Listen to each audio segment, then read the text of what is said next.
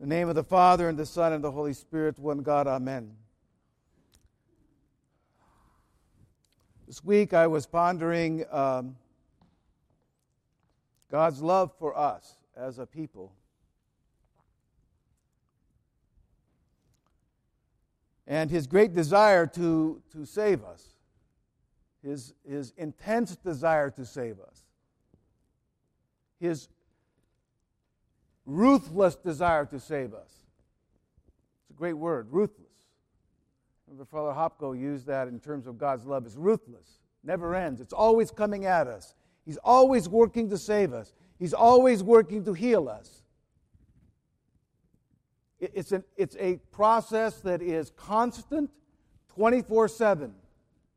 When you wake, when you sleep, all the time, God is saving you, healing you, bringing you to Himself. That's God's work for you. If, if we have trouble believing that, all we have to do is recount what He did for us. He became man, endured scourgings, revilings, spittings, death, crucifixion, burial, to rise from the dead, to raise our humanity to a place where He could bring us back to Himself. God loves us ruthlessly, desires to save us, and desires to heal us constantly. We need to rest a bit in that. We need to be encouraged by that. Because, you know, life just comes at us, and we, we begin to look at it in a sense of kind of enduring it. I've got to get through the day. I have to endure this. I've got to get through this trial. I need to get past this. No, in the middle of all that, God is saving us, healing us, dealing with us, loving us. We see that in the Holy Fathers, their lives, the lives of the saints, in so many beautiful ways. So, this is God's desire to save us and to bring us into His holy kingdom. There's a great prayer that we pray, O Holy Trinity, have mercy on us. Lord, cleanse us from our sins. Master, pardon our iniquities. Holy God, visit and heal our infirmities for thy name's sake. Beautiful prayer. It teaches us what God is about in relationship to us to cleanse us, pardon us, and heal us. That's what God does cleanse, pardon, and heal. I want to illustrate this with a story about my mother and my father, who were incredible people. And as kids growing up, there were four boys in the home. As kids growing up, it was like when it started to rain or was messy outside, just go have fun. Go out and play.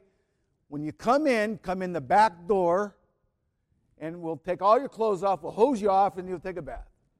But it was like, have fun. Go out there and have a good time. Well, one time, my mom said, It's too, too bad out there today. No playing outside. You, if you go outside, you're going to get hurt, and you're going to have, and it's just not a safe day to go outside. So, being the obedient son I was, I went out anyway. So I run outside in the rain, playing in the mud having a great time on my bicycle, riding through the gutters and the puddles. And of course, it was dangerous. And so the bike turns and I slip and I fall in the puddle, mud, mud puddle. And so I come back home, of course, very humble, just like looking for the apostle, the, the, the, the deacon's gospel text, very humbled. Uh, and I come back in, and my knees are all skinned up, and I am filthy. And I am I and I need her forgiveness because I disobeyed her. I sinned against her word. I needed to be cleansed and I needed to be healed. So I said, Mom, please forgive me. I don't think I said it that way. I probably begged more. I think what I probably said is, Don't tell dad. and I don't think she did, actually. So, so I come back in and she forgives me, hugs me. It's okay. I know it was uh, hard. It, this, you know you shouldn't have done that, but let's take care of this. Let's get you cleansed first, clean you all up, get you in the bath, and then, oh, there's another problem here, right? You just don't need to be cleansed, you need to be healed, right? Healed. Because my knees are all scraped up. So now she takes the ointment and heals my knees up, and it's a while before I can kind of get back into that little boy thing because my knees are all sore and everything. But this is, this is for us a really good example of how we need to understand coming back to God after we sin. And that He desires to heal us, He desires to pardon us, He desires to cleanse us. But when we sin, we need three things pardon, cleansing, and healing. We have to understand how important all three things are. Because sometimes we come just for the pardon and realize that there's a whole cleansing process that needs to go on and healing that needs to go on. And we wonder sometimes why we are pardoned and we fall right back into the sin. Because we have somehow missed those two other steps cleansing and healing. So, and God desires this. He wants this. That's why we pray that prayer. Lord, pardon our sins. Master, he, visit and heal our, uh, cleanse us from our sins and pardon and visit and heal our infirmities for your name's sake. To be pardoned, to be cleansed, and to be healed. So critical for us to understand this. So let me just kind of use each of those and speak briefly on them. To be forgiven. What an incredible gift. What a gift. Lord, forgive me. With a broken and a contrite heart, I come to God sad and sorry for what I've done, and He forgives it. You know, the nation of Israel had to wait a whole year. And sometimes that was it didn't work. The Day of Atonement. So all he's asking us to do is to come broken and contrite before him and ask his forgiveness. Please forgive me. Mom, I went out and messed up again. And she says, I forgive you. And God does the same thing with that immediate sense of being forgiven. It's such a, it raises away the guilt, the despair, the distress of the sin can be taken away immediately in confession. The priest says at the end of the confession, now, having no further care for the sin that you have declared, depart in peace. Oh. oh. Phase one is done, right? Phase one is done. So important that we understand the power of forgiveness. But secondly, to know that there's cleansing that needs to, be, to go on here. It's like for me, in that, in that example, it would have not have been a good idea for me to go outside again.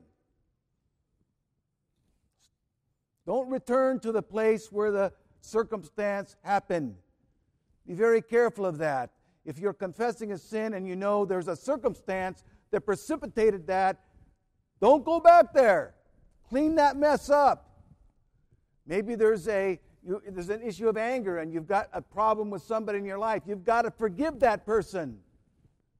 You've got to get past that, or you return to that quickly without being cleansed. Then the, the return to the sin can be uh, is possible. We don't want that. That's, that's our, our effort. It's not, Lord, don't take me back there. Don't let me go back there. So we have to understand that our circumstances and not returning to those places where the sin happened. If I've got a problem with the internet and I have confessed my sin, it's probably a really good idea not to go back the next day and turn that computer on. If I've got a trouble, trouble with alcohol and I've had a bad situation and I went to the bar and, and got loaded, it's probably a good idea not to go back to the bar. Cleanse up your life, clean it up. Clean it up. you have to understand that both things work forgiveness and then you cleanse yourself of these things. It's a powerful combination that, that raises us above our sin, this, this sinful world. So important to us. If it's images that we have trouble with, I want to encourage you two things. One is when we struggle with wrong images and we fall to wrong images, you know, you need to fill your life up with good images. Hey, well, here they are. Your icons are incredible weapons. They, if they become permanent images, they push away other images. You know, that image of the Mother of God is one of the most beautiful icons of the Mother of God I think ever painted, personally. Of course, I have only seen probably 100, but there's millions painted. But this, is, this image is powerful. The image of the Lord, the image of the saints. These images can overcome other images.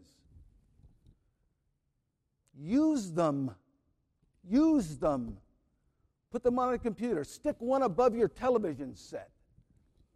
Ooh, they're not compatible anymore, is it?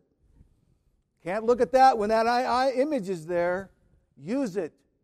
Use these images. Make them, make them so apparent and real in your life, deeply embedded in your, in your imagination, deeply embedded in it.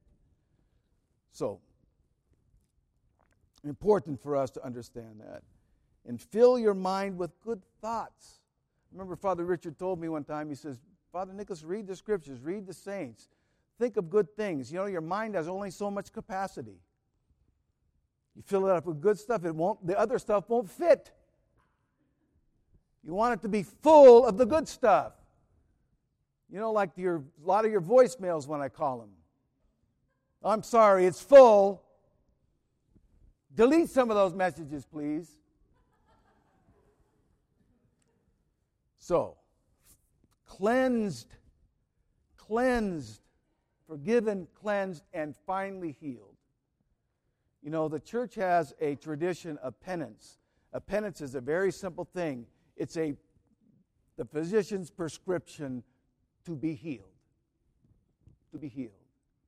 If I have offended somebody in my life and I've confessed that and I've cleaned up the mess, I need to go back and make a, a, a apology to them. That's an important part of this, this, this journey. I need to be healed of this situation. I, mean, I need to pray for them every day, maybe for six months or for a year. I may to go do a good deed on their behalf somewhere. But these things are so good because they heal the soul. They heal the soul. If relationships have been broken, then we need to begin to build trust, and that relationship needs to be built back up again. You have to understand it has to be built back up. You have to fight again to, to find a good mode by which you're going to relate to each other. So these things are so important to us. I was thinking about this kind of healing because, you know, we are forgiven, we're cleansed, and we have to be very careful of how we step back in, knowing that the healing process is an important one, that it takes time. Maybe confessions, whatever it might be, whatever guidance the spiritual father might give you, how to move from this point forward becomes very critical. So, to be healed is an important thing for us. So, God desires to forgive us, to cleanse us, and to heal us because He loves us. He desires us to come into His kingdom, to come into relationship with Him. So keep all this in mind that when we stumble, it's okay. Not that we stumbled, but that there is a way out. God, forgive me. God, cleanse me. God, heal me. Know that all three of those things are components of our, our relationship to God, of our movement into His kingdom. In the name of the Father, Son, and Holy Spirit. Amen.